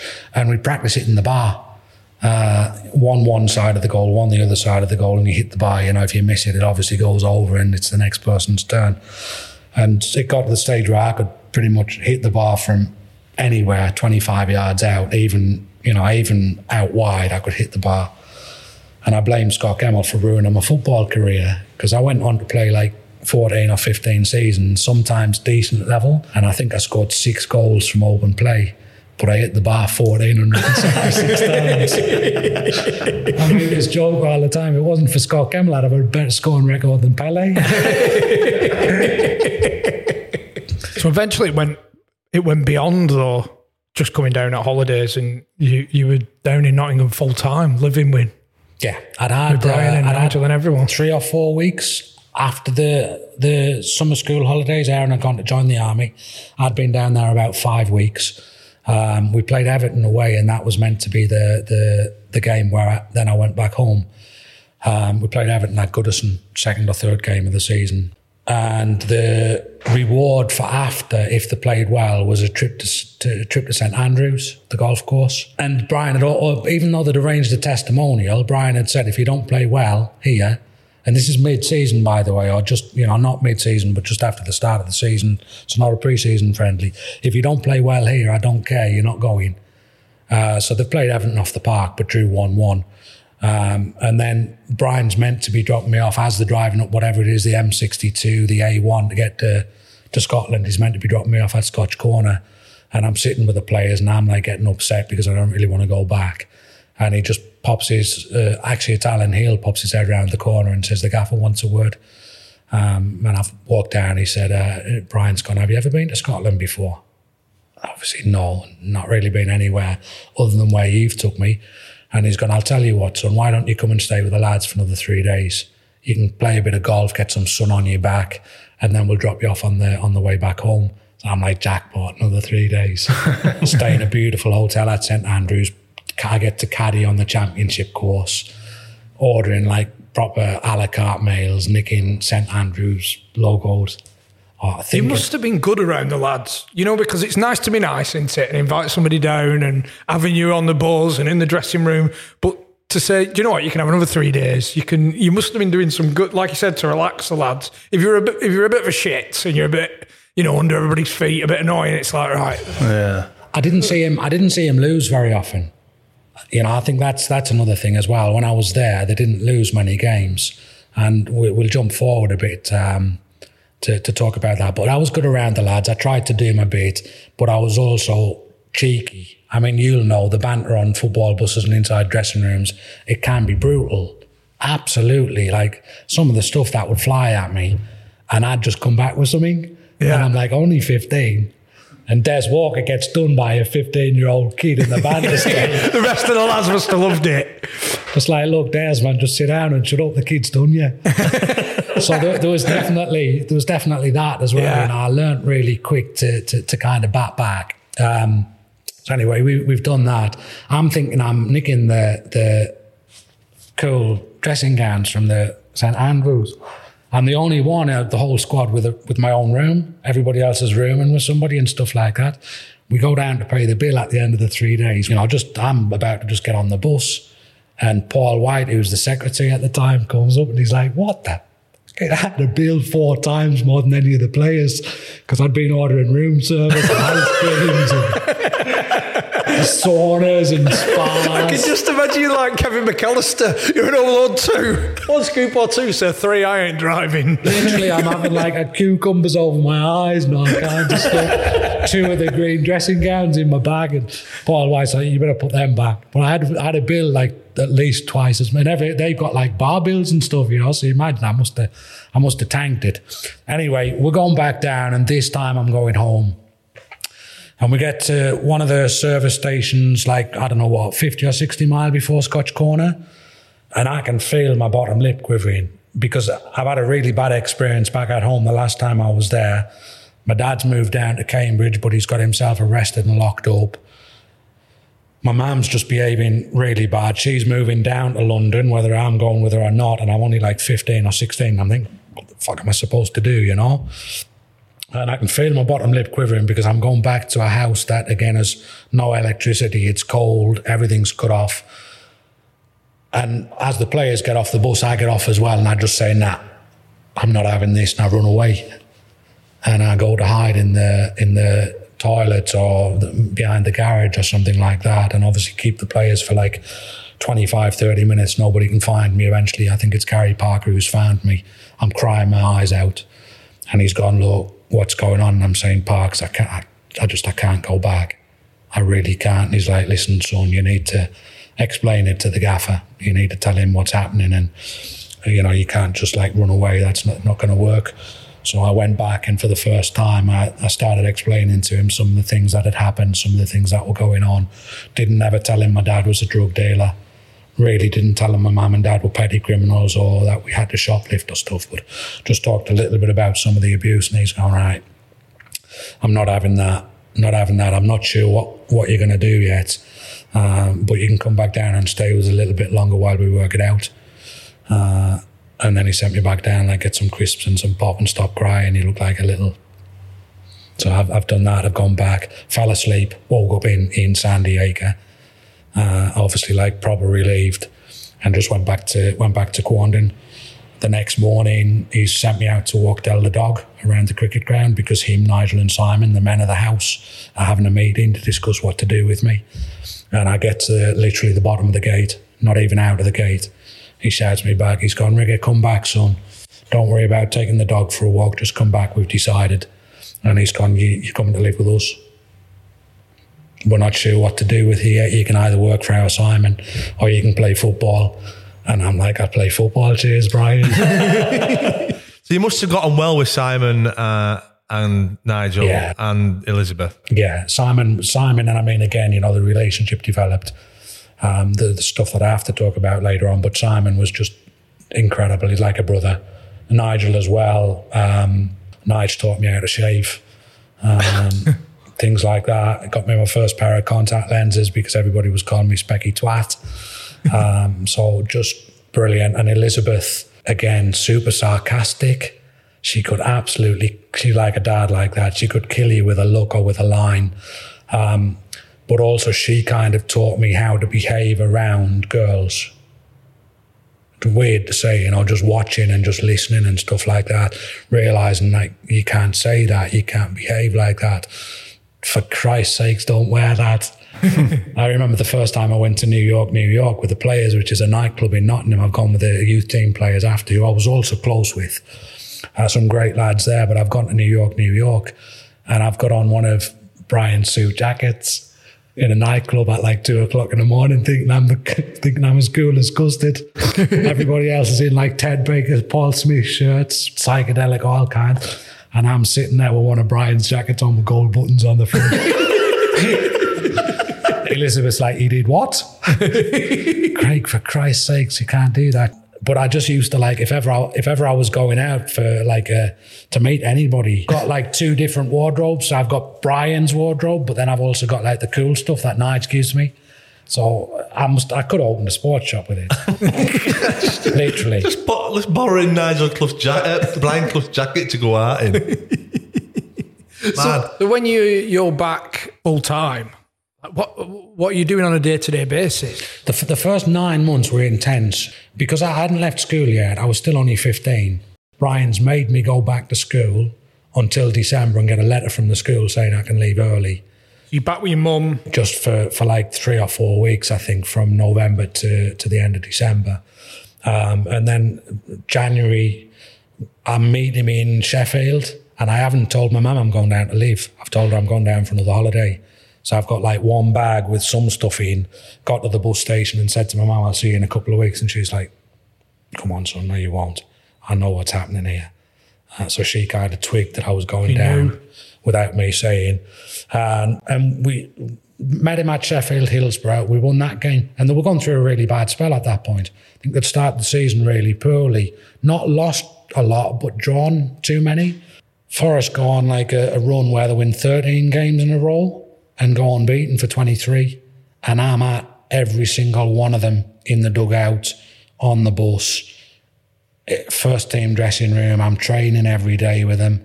I'm in Brian's office every day. And the players themselves then wanted me to be around. It got to the like Thursday, and the, the players would be like, you know, someone would come up and saying, You're coming tomorrow, though, son, aren't you? Ah, let me have a look at my diary. Were there Yeah, I'm other- well, you know, like match day, were there other managers like, hey, like who's this? Who's this whippersnapper? And Yeah, and that's like something that I, uh, I've tried to describe before, but it's it's really incredibly difficult for me because I'm sitting on the bus and I'm looking around, and again, you get close to a certain group of players and they leave, and it takes a while for you to build a relationship. Like I remember the first time I met Piercy, I didn't like him. Not because of anything he did, just because he took over the captaincy for me in Bowyer and he took over the left back spot from Kenny Swain. And they were two blokes I loved. Blessed. So the, the the next side of this is you're so close and you're in that environment and you're looking around and you're seeing Des Walker, like I say, Roy Keane, Steve Hodge, Nigel Clough, Gary Crosby, whoever you, every Scot Gemmill, everywhere you look, Tommy Gaynor, Terry Wilson, and these are proper proper superstars, proper leaders, and really like good blokes. But I'm one of them, so I can't be a fan. So when we're winning 3 0 and I'm in the dugout, I said this before, there's like there's a couple of managers I took a real dislike into. Howard Wilkinson I didn't like. I didn't like Ferguson. I didn't like Ron Atkinson while he was at United um, or anywhere else. And again, not for any reason, because they're good blokes. Uh, but Dalglish especially, brilliant player. Love watching him as a player and unbelievable things as a manager. But the times where when we scored at Anfield, I wanted to get out of the dugout and start flicking in the V's. Come on, you Scottish, can get in, have that. and like every time I showed any excitement, Brian would be like, What have I told you? Shut up, keep your head down, sit down and say it out. And what happened was the first like three months, I'm sitting next to him. And then when he realised how much I talked during the game, he kept moving me further and further back in the dugout. He's like, Jesus Christ, son, I've got work to do. I can't be listening to this. You know, shut up, watch the game. can't, I can't get me. You're just in the dugout, like, and he's he's there managing a, a not a Premier League, but no Premier League team. Like, he just like can of pop, packet of crisp, and Wrigley's chewing gum. I'd usually have to nick his glasses, which also used to like really annoy him because I'd broke mine or lose mine, but I'd nick his glasses, one of the jackets on, sitting there. And I mean, I'm acting like a player. I'm like walking around, you know, signing autographs. Come give me that program, son. What do you mean you don't want it? You don't know who I am. Give it here. like players will sign like one or two, three or four, and then they're like, all right, see you later. Um, get get in the queue, lads. There's 150 of you. I'll get round to you all. Do you think it ended up being like a good luck charm then? I think so, yeah. I- I think for for a certain period, you know, it was that. But also, I mean, what else was I going to do on a Friday or Saturday afternoon? I'm working a couple of hours in the shop, but I'm not there full time. So I'm going with him to to train. He used to get up super early, and he'd like put the papers out for Simon and get the, the shop ready before Simon opened, and then he'd go to the ground. So I'd like go watch the lads train. You know, sometimes try to get stuck in, but usually Archie Gemmill, the miserable bugger, would tell me to, to like to just to wait on the side or stuff like that. So walk down with the players, walk back with the players, dinner at the Jubilee Club, back into Brian's office, six quid out of his car ashtray so I could stick it in the fruit machine. wait for him to tell one of his stories or have his interviews, and then I'd go and do a couple of hours in the shop, and then we'd be back home. And that was his. Was that Brian's shop? Did he have the shop? Is that Yeah, I think there was a point where he was part owner with one of the other one of the ex Forest directors. Right. Um, but then I think they bought him out totally. So it was Brian's shop, but Brian and Simon. So Simon will have put definitely put some of his money in Yeah, as yeah. well. So it, it turned out to be Simon's shop. Do you know, like after a game, would you know, you know, if they got beat, would you just know to just sit there and shut up? Yeah. Don't. Yeah. What was his mood like? It, it, it wasn't always if they got beat. Sometimes if they got but they played well, he was buzzing. Sometimes if they won, I remember we beat Charlton 4 0 at home. Uh, and he's just like, he's gone nuts. He's gone absolutely mental. And I, I talked to him afterwards on the cricket ground. I'm like, you've got to enjoy 4 0. And he's like, yeah, but if we play like that against somebody else, we'll get done. And that was the point where he started like tweaking his side a little bit, getting rid of one or two of them. So there's two sides of it. There's the side where he could be buzzing and he could say beautiful things. There's a side where he could destroy somebody. But there are also times where I think the coaches themselves knew if it was going to be a massive bollocking and they just shut the door for 10 minutes. So you don't want to be in here now, son. We'll open the door when it's when it's like right to come in. I never really saw him massively, massively lose the plot. For example, I didn't see him punch Roy. I was outside the dressing room when he punched Roy Keane in the stomach. Um, stuff like that, you know, I missed that because everybody else could also judge when he was gonna uh, when he was gonna dish the bolligans out. And I don't want to be anywhere near that. you could be doing anything. You could like just move the chewing gum in the wrong direction. It'd be like whoosh. You mentioned Keane there. How was he with you, Roy Keane? Keeney was, you know, he's, I also know, I don't know him now, yeah, but I know he's one of those who gets pissed off when people talk about how they used to know him. Keeney was just incredible. He's six months older than me, maybe not, maybe just a year. I just remember him walking in. Uh, the first time I saw him was at Sutton. We played away in a friendly at uh, at Sutton, and we were two 0 down. And Archie was playing Scot in the centre of midfield. Roy had come across for a trial, um, and Brian had to literally get Archie to to pull Scot off. He wasn't going to take him off to play Roy. Roy played for 20 minutes, and I've never seen anything like it. He's like that. I mean, it's before he got physical and big. He was absolutely all over the place. I mean, just the amount of running he did, the amount of tackling, heading. We drew the game 2 2.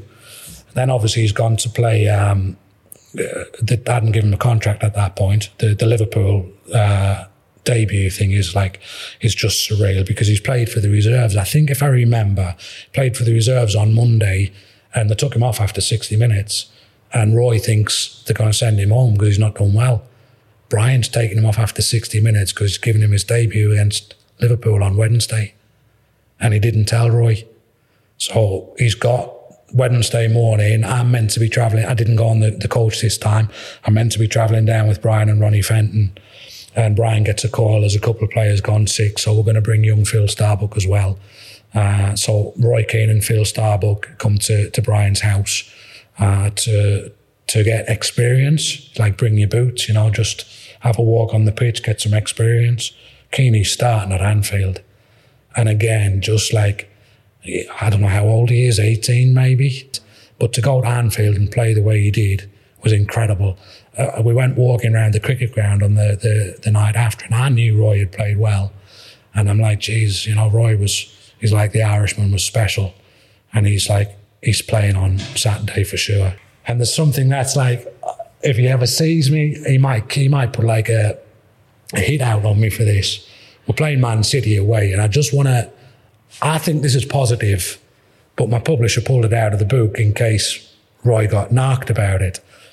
Uh, we're playing away at Man City, and uh, I think we get done three 0 and we'll get back on the bus, and you know the atmosphere on the bus when when you've lost isn't great. Piercy's like done something weird during the game where the ball's gone under his foot. He's miscontrolled it just totally. And he's launched into the linesman, tried to blame the linesman for it, for catching his attention. Everybody's like, Skipper, you know, you just, you, it was shit. Just admit it. was shit. oh, so Pearce has fucked up and blamed the linesman. Yeah, for, for, ca- for, That's a new one. for catching his eye. and you don't want to get bollocked off Piercy. Piercy was like the sharpest, funniest bloke in the world, but also just like, you know, man, his thighs. So we're playing cards and it's split into different tables. Piers Walker Keane and somebody else. Anyway, Roy's like halfway through the game, he's gone quiet and he's just poked his head round one of the chairs. He's gone, lads, I need to ask something. And the lads have gone, I ah, go on. He's gone, you know when you're playing, do you sometimes get a semi on? And the lads are like, Roy, what the fuck? No, of course not. And Roy's gone, I can't explain it. Just sometimes when I'm running, like today, we hadn't even scored. We'd only got a corner, and I looked down and I've got a lob on. and the players have just absolutely launched into him. Just launched, launched, launched. So I've sat there, being the lovely lad that I am, and I've gone, hey, Roy, mate, don't worry about it. I said, it happens. I said, sometimes I get a semi on just sitting on the bus. and he's like, why the fuck would you tell me that? He's like, what? You've got one now, haven't you? Hey, lads, lads. I'm like, cheers, Roy. Like, try, try to stick up for him. But that, and that's like, just the passion. I never ever met anybody at that point who had the passion that Roy had for the game and the sheer desire. And although I don't know him, man alive, I'm proud of him for what he did and, and the person that he's become. I know he can be narky and, you know, difficult, but the person that he's become, the way he handles himself, I love him, even though I don't know him. I'm proud of him for getting a semi on, for getting a corner. Yeah, I mean, there's, there's passion. Not even a goal. There's having passion for football, but arousal. Let's see that getting a penalty. Just, ref, just give me five. Whoa, calm, calm down, Bess. Come on, come on, calm down. You can imagine the lads, though. The lads are like, no one noticed, Roy. it's unreal, and I mean, he, he just he had that, he had that desire. Absolutely brilliant, great lad, and was superb in the relegation season. He didn't deserve to go down, you know, as much as uh, as much as the club didn't. Keeney didn't. He was magnificent that season, a real leader. You mentioned the cricket club. Was that a routine after a game? You'd get back, and you, you and Yeah, we'd walk around. We'd. Uh, What did you again- talk about? The game? So he, it, it depended. A lot of the time, he didn't like to talk shop, and certainly when he liked to talk shop, he liked to talk shop more with Simon. Nigel didn't really want to talk about it. You know, it's uh, like even when Brian tried to praise him, Nigel's like, "I've just done my job. I've just done my job. That's it. Like, you know, let's not talk about it. It's done. It's over." Um, but me and him used to like we'd have half an hour talking about, he'd say to me son, he said, who, who do you think was the best player on the pitch? Or who do you think was like man of the match? And I'd say, I'd give it Bing, Gary Crosby. And he'd say, why would you give it Crosby? I'd be like, because he, he stuck the cross in. He'd be like, son, our Elizabeth could have stuck that cross in. Piercy won us the game with a challenge on the edge of the area. And he'd like point out things where the players had done something that I hadn't even and, and why would I? I hadn't even twigged, I hadn't even seen. And I mentioned earlier as well, the thing he was fantastic at was spotting who was having a great game from our side and which player of theirs to exploit.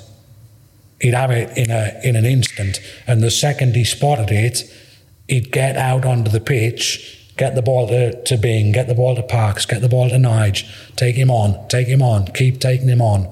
Things like that that he spotted in the game were just unreal. You know, when you were saying you were spent a lot of time in his office, you know, you just sat, would you still be sat in the office when, say, a player come knocking on his door? Again, sometimes yes, sometimes no, depended what it was. And, Would he, and would he just ask you to leave? usually depended on the player as well. Right. So if the player didn't say anything, I'd stay. Like the the time Tommy Gaynor went in and asked why he'd been dropped, when he'd, he'd scored a hat trick against uh, Chester, I think, in the cup. Might have been Hereford actually. Um, scored a hat trick and then got dropped for the for the Saturday against Luton for the league game. And he's walked in. He's like, Gaffer, what do I have to do? You know, you put me in, I score a hat trick, you drop me next game. And Brian's like, listen, I'm sorry, Tommy, but, you know, fair play. But he also said something that he regretted massively. He said, a hat trick, a hat trick against Chester counts for now, son. And Tommy Gaynor turned round and said something along the lines of, if you got a hat trick against anybody and your gaffer said it counted for now, how would you feel? And Brian, obviously being a goal scorer, that twigged with him. So we're, uh, again, we're round at the cricket ground on the night, and he's like, "How how do you think I handled that?" And I'm like, "Well, Brian, and know, Tommy said, how would you react if your manager did that?" He said, "I'd have cut his balls off." And I said, "Yeah, fair enough." Tommy played in every single League Cup game after that, including the final. To take things on board. Yeah, I think so. he used to respect the opinion of Simon a lot. Simon, Simon's chief scout at Mansfield now and has been chief scout wherever Nigel goes. How did you see that relationship between Brian and Nigel? You know, Nigel's obviously separated things, but you can see it on a. Did, did it work? We've talked about um, Alex Bruce and Steve Bruce. You know, the other lads thinking, "Oh, he's a bit of, Is it going back to his Is dad, getting a bit back? snaky." From Brian's side, was it divided I as don't well? mean to, to like, you know, disrespect Steve Bruce and Alex Bruce, but totally different level. Totally different level manager, totally different level player. Uh, it definitely worked because, you know, Nige for, for four seasons got 20 goals a season for four seasons in a row. Top scorer for like seven out of his 11 seasons there. So it definitely worked. You know, I cannot describe how biased I am towards Nige. For me, he's been football for 30 years. He's the reason I watch football. Um, and I would walk home like literally buzzing because, you know, he, he got a hat trick against QPR in four minutes. He got a hat trick against Coventry in 11 minutes. He scored two absolute wonder goals at Luton. And we get home and I'd want to say to him, Nige, well done. And he's just like, ah, don't want to talk about it. So I think it, he was that kind of person who didn't accept praise easily. Mm. I'm probably still like that now as a manager. So it was tough love from his dad. Tough love. Like- Yeah, yeah, but even I think even if he'd have tried the other approach, I'm not sure Nigel would have would have accepted it because I think they both recognised there had to be that distance. There had to be, but when they're home, it's normal. What was uh, Clough's thoughts on the lads going out and that? He encouraged it for team bonding, not like get out and get absolutely larruped, but get out and have a have a few beers. Did he know that the lads were when the lads were out? Yeah, he knew everything about everybody always. Like literally, he'd have somebody had had come back and, and, and tell him. That led to probably one of his most difficult decisions as a manager with with, with Norm again with Mark Crossley before the Portsmouth Cup tie. Norm's gone out on the on the lash and ended up getting in a bit of bother. The story gets blown up, totally blown up that somewhere it turned into Norm attacking somebody with a hammer and getting locked up on the Friday night before the Saturday morning, when actually it was the Thursday night and he's just pushed the bloke. Oh, there was, oh, so the boy, I'm going to say so there was still an hammer, but he just pushed him. Not as far as I know. I mean, and, and again, you know, uh, but Brian knew about it like 30 minutes after. Uh, Norm's gone to uh, gone to play at Portsmouth and ended up dropping dropping across, and we got knocked out of the cup against Portsmouth in the sixth round. Uh, and Brian loved Norm. No matter that he called him shithouse and imbecile, he really liked Norm. Uh, and he dropped him. And I think there was a point where he was really, really close to sending him, to transferring him. And I remember just before the, the League Cup final, that year, 92 it is, we get to the Simod Cup final and the Rumbelows Cup final. And I think Andy Marriott has played nine or 10 games in goal. And Brian played him for the Simod Cup final and put Norm back in goal for the Rumbelows Cup. And he, he, he always said it was one of the most difficult decisions he ever made. First of all, to leave him out, and then secondly, to bring him back in because he wasn't sure he'd punished him enough. Norm nearly cost himself his career. They shouldn't have been out on the Thursday, then, should he? Yeah. I don't know what the rules were. You know, then I think it was a bit more relaxed. I think Thursday might be okay. When uh, would you have gone back with Brian after winning the League Cup? Class, absolute class. So the League Cup is sensational for me. Um, I'm down with them in the hotel on the night. They've not gone to a flash hotel. They've stayed in a, a hotel off the back of a service station in South Mimms, just before you get to the end of the M1, I think, or maybe just off. Just to like, it's not a little chef and it's not like a whatever it is travel lodge, but it's not far. Um, gone to the game. I'm on the team bus beforehand, getting myself all dolled up because I remember the FA Cup finals and I think the telly's going to be with us. For some reason, they decided not to take the telly. But I'm in the dressing room, warming up with them. I go out onto the pitch for the for the warm up. I've talked about this before. Launch one in from 25 yards at Wembley. At Wembley. Huh? Just like boom, top corner. Walk off, giving it big licks. Uh, it was meant to be sitting in the in the in the dugout or on the dugout. It's not like closed, but on the dugout on the track with him. And they went out and counted the spots, and there wasn't enough spots. He took down a guy called Mike Danzy, Mick Danzy, who was a second year pro, um, and he took him down for the experience. And Mick sat on the on the side. Um, I've ended up getting like a, a dressing room pass and stuff like that. Straight back down at the end of the game. Obviously, we've done him three one. Again, Nige gets two goals man of the match, I'm as proud as punch. Um, Gary Parker throws me in the bath after at Wembley. Picture of me in my change of clothes, like Marks and Spencer sweater that's too big, shitty brown chinos that are too too tight. When I had like a cool tracky on beforehand, uh, on the team bus, going back celebrating, and I'll never forget this. I'd asked Webby on the Webby and Piercy on the way down about the contracts because they were both out of contract and United were apparently interested in them both. Gone up to Pearson, I said, you know, Skipper or Stuart, I probably call him Stuart, are you staying? And he's gone, come on, son, you can't ask me that. And I've gone, Stuart, we're mates, of course, of course I can ask you. And he's gone, all right, but don't tell the gaffer because we're still in negotiations. Yeah, I'm signing. I'm like, fucking get inside, go, go to Webby. Webby, are you staying? You can't ask me that, Craig. I'm going, Webby, we're mates. I don't care that we're mates. You can't ask me. Uh, I knew he was off then. We get back, we're on the team bus. Webby's giving it big licks with a cup, the thing on his head, drinking beer. Tracky's rolled all the way up. Tommy, you'll do for me, son. Tommy Gaynor, you'll do for me. I'm going nowhere, Tommy, you'll do for me. Two weeks later, the fat twat signed for Man United. so the Forest fans call him Fat Wallet because of that and the fact he was slightly chunky. So anyway, we've got the the we get home, we get to Sandiacre. Brian takes the Littlewoods cup, puts it in the boot of his Mercedes, wrapped in a towel, puts it in the boot of his Mercedes, drives off a cup. I mean, can you imagine like a manager taking the taking the, the FA Cup? for it at all. Stuck it in his Mercedes. We got home.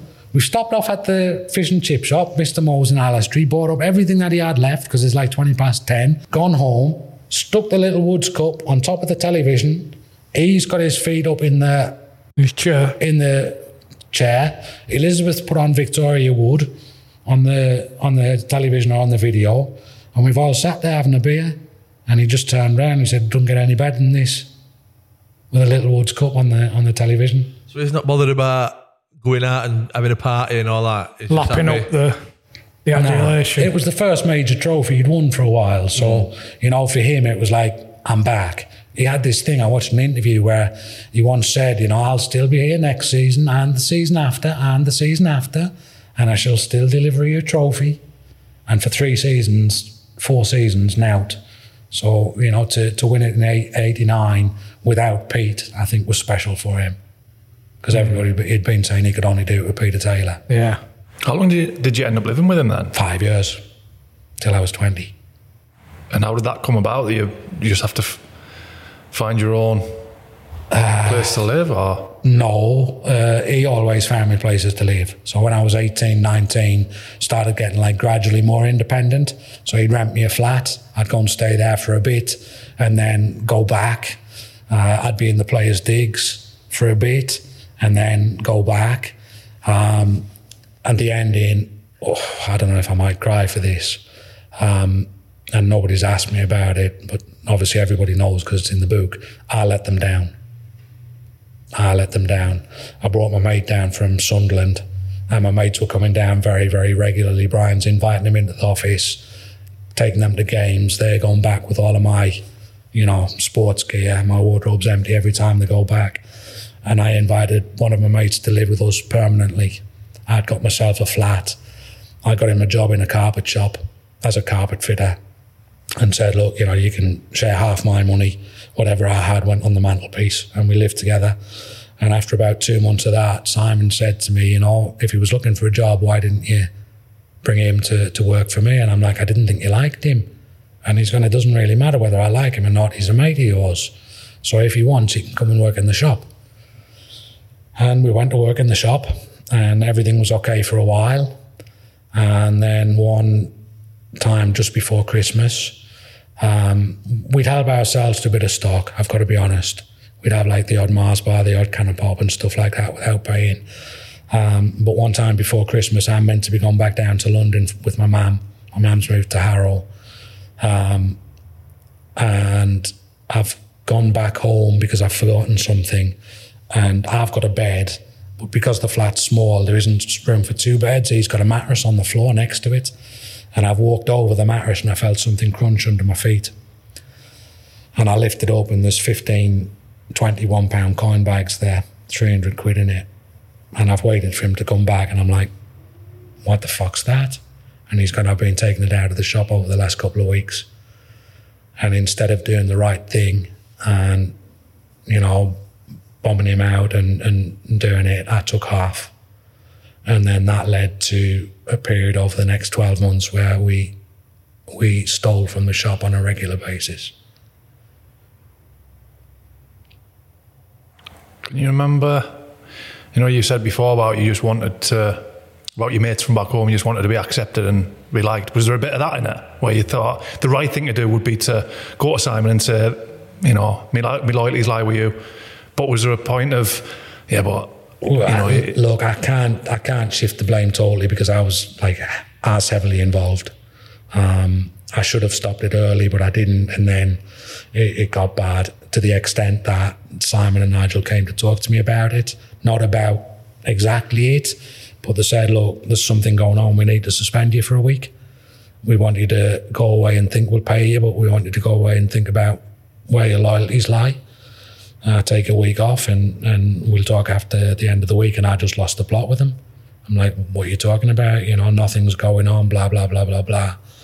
Um, so in the end, what actually happened was Simon sold the shop uh, and just said, look, lads, didn't say anything about stealing or anything, just said, look, I'm selling the shop. There's nowhere for you to work anymore. Gave us 800 quid. Uh, so we had enough to, to pay rent uh, and said, you know, thanks very much and, and you're off. And that was that.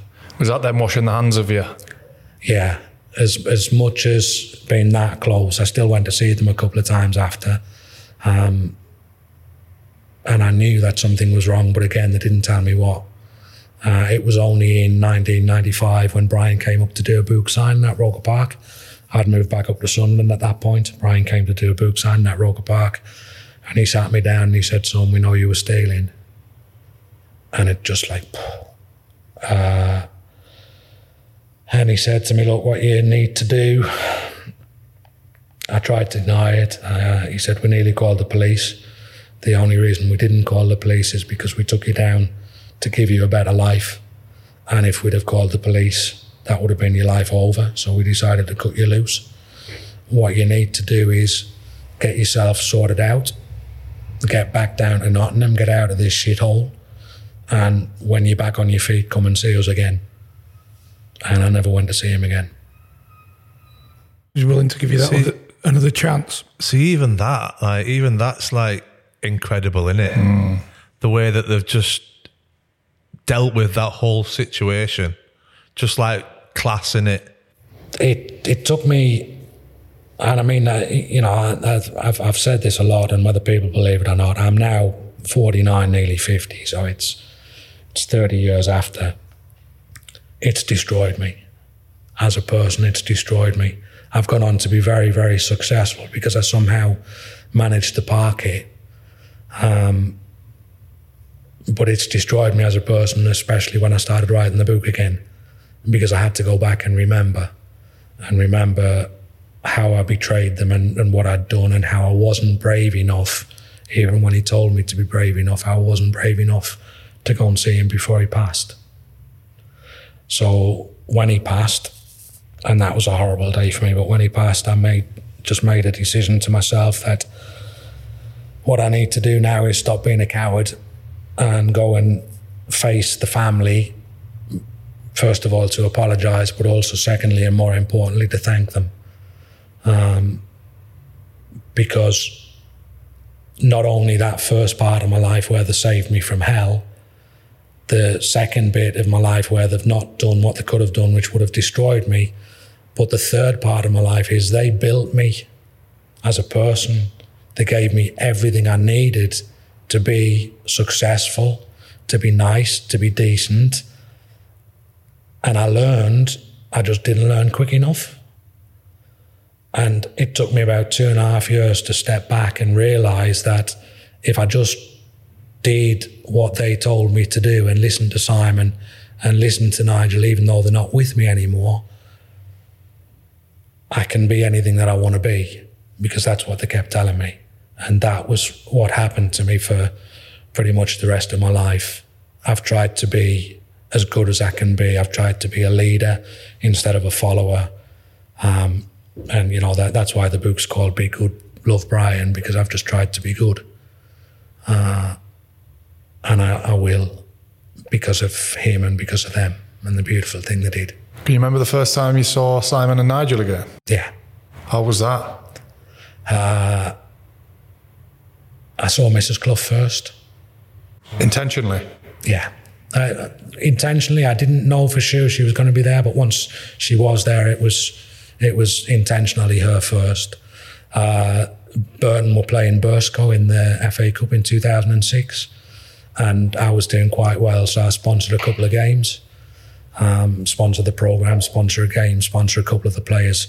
Stupidly, my way of just like trying to keep in, even though I'm sure that they didn't want it. You know, they Nigel certainly doesn't need me as a fan, and yet I am. Um, and I just saw Mrs. Clough while while I was in the, the corporate area, and I just went up and I said, "Mrs. Clough, can I have a word?" And she said, "Of course you can, son." I gave her a hug. Uh, I said, "Look, you know how sorry I am," and she said, "I think I do." Uh, I'd sent them a couple of uh, newspaper articles where there was like an interview with me being successful at work or in business, and I'd sent them, and she said, "Look, we've seen the newspaper cuttings." Uh, we're proud of you. Brian would be proud of you. All we ever wanted for you was a, a better life, um, and you know you've you've done that, but you let us down, and you know us. Once you're out, you're out. That was Mrs. Clough. I can imagine that were the worst bit. You've let us down. Yeah, how how, and why and what for, and what kind of person am I? You know, am I am I that little shitty little scavenging kid from Southwick, or am I the the person that I think I am, which is decent and a nice character, and it still hurts me to this day. And I don't want to make the interview depressing after the fantastic and incredible and beautiful, beautiful things that they did.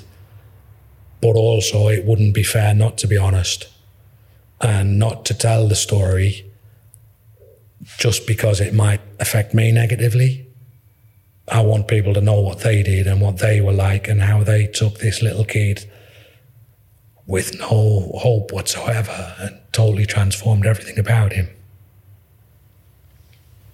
But everything what they did is re- remarkable, really, and not a story I'd I'd certainly not heard it before. You, you you'd written the book, not done for like you said self-serving reasons. It was to it was to help you. It wasn't published in the press. It wasn't there for, for And that's also been personal important reasons. for me, you know. People have asked me why it wasn't done. It was timing, it was just wrong circumstances and stuff like that. But I also didn't want to be seen to be selling him out and to be, you know, profiting from. There's a lot of people who have profited from stories about Brian. Um, and that was one of the reasons why I decided to, to give as, as much as I humanly can of the proceeds of the book to charity and underprivileged kids. Because what I would like to do and love to do, I'm never going to have the impact that he had on me ever. It's just impossible. But I would like to, in any possible small way that I can, have the impact on some little kid who might be in the same situation at 15 or 16, not knowing which direction to go in. It's fair play, mate, 'cause you can't mm. take back what you did. You know, it's done. But all you can do is try and be better, like you are doing. Take the positives out of everything. Mm. And then, you know, to, to, to go on a happy note, the, the time I locked it away was nice. The time I opened it up was difficult, but it, I, it's something I had to face. Now, whenever, unless I'm talking about that side of it where I go shaky, whenever I see any of them, I see a smile and I see us enjoying ourselves and laughing and, you know, doing incredible things and that's the whole family. I miss them more than I miss any other part of the lifestyle, more than I miss the football, more than I miss the wealth, the comfort. I miss the family. I really, really, really miss Simon. Simon's just an incredible bloke. So do you not Um, to speak to Simon? yeah, I do. Just, are I you do. back in contact with Simon and Nigel, or Nigel, not so much. Um, but, but, you know, I'll, I'll occasionally rock up at a game and say hello, and we'll have two minutes. Um, Simon is just, you know, he's, he's the kind of person I think, and again, it shows the kind of class that he is that we're in contact and and we do communicate a lot about football. I love talking to him about football as much as I can, um, and he is the one that I'm. I can say I'm I'm still in contact with, and I'm just like so grateful to him for for being like that. That's brilliant from Simon, the winner. Just everything about it. The way he handled Build- it. When he, when the he bridge knew, again. but didn't throw you under the bus. I mean, sold the us- shop, but to give us 800 quid to sort Exactly, us out yeah. for 10 weeks, you know, just just It's brilliant. unbelievable. Just brilliant because it, it's the last thing we deserved. I think the thing that I've most resounding thing that I've took from this is nothing to do with Brian Clough, the football manager. Mm. It's just Brian Clough, the fella. Mm, the person. The whole family.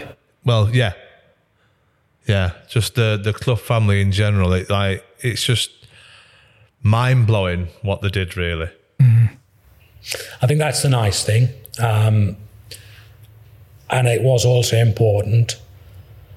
It's not like a, you know, it's not like a kiss his ass tribute book, but it is. And I wanted people to see that side of him, to know that it exists, because some do, but not many. Some have this picture of him being brash and arrogant and conceited and brilliant and confident, and he's all of those things. But he was also just a lovely, lovely bloke with a big heart. What's your favourite memory of him? No, you might have talked about it, but sitting in his office, listening to him talk about how he got his old big head name. He'd have his chair back and he'd be smiling. He used to have this thing, his laugh was really contagious. He'd almost laugh himself to tears, and everybody else in the room would be going. And it'd be somebody, Geoffrey Boycott or somebody like that, be sitting there, and he'd be like, Lads, let me tell you about this. He says, You're not going to believe it, but when I was at school, I used to get bullied a bit. And like people's reaction, ah, why? What happened? And he said, Well, I had really big tabs and obviously I had really big head. So they used to call me Big Head when I was a kid. And he said, I remember one afternoon going home crying to my mum. My mum's in the kitchen and I've gone in and she's like, Brian, what's the matter, son? What's the matter? And he's gone, Mum, Mum, they're bullying me at school. And she's gone, What? Why? And they're saying, They're saying I've got a big head, Mum. They're saying I've got big tabs and I'm big headed. And she's gone, Son, you're not big headed. You're beautiful. You haven't got a big head at all. Do me a favour, will you, son? Go and get me two stone of potatoes from the shop for dinner. And he's like, Right, Mum, I will. Starts looking for a bag in the drawer. And his mum's like, What are you doing? He's saying, I'm looking for a bag. She's saying, You don't need a bag. You can carry it in your cap.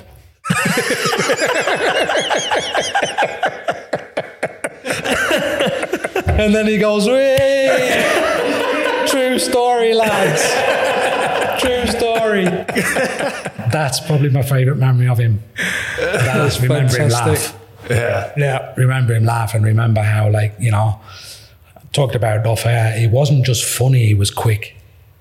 He was quick with a whip, quick with a dig, quick with a remark, quick with generosity, quick with giving his own time. And I, I remember that more than anything else. Oh, but cheers for your time, Yeah, mate. thank you very much really, for that, mate. Lads, it's really been, appreciate First of all, a pleasure, but secondly, like an honour to be on this kind of show. You know, I watch you a lot. The banter's maybe not been as good quality today as normal. No, I think it's just been uh, like mind blowing. yeah, it has. It- it- I really appreciate it, and thanks for having me. Cheers, man. So, Thank you. an unbelievable story, unbelievable experience. We appreciate you sharing it with us. Cheers, thank you. If anyone wants to buy the book, it's still available. It is still available. Yeah. You can get that Amazon for nine ninety nine, I think. Uh, eight seventy five for the paperback, nine quid for the hardback. Or I've got a couple of copies at home. Well, if you drop me a message, I'll send you one for twenty five quid plus postage and packing. Top man, mate. Thank you very much. Cheers. Thanks, fellas. Cheers, Craig.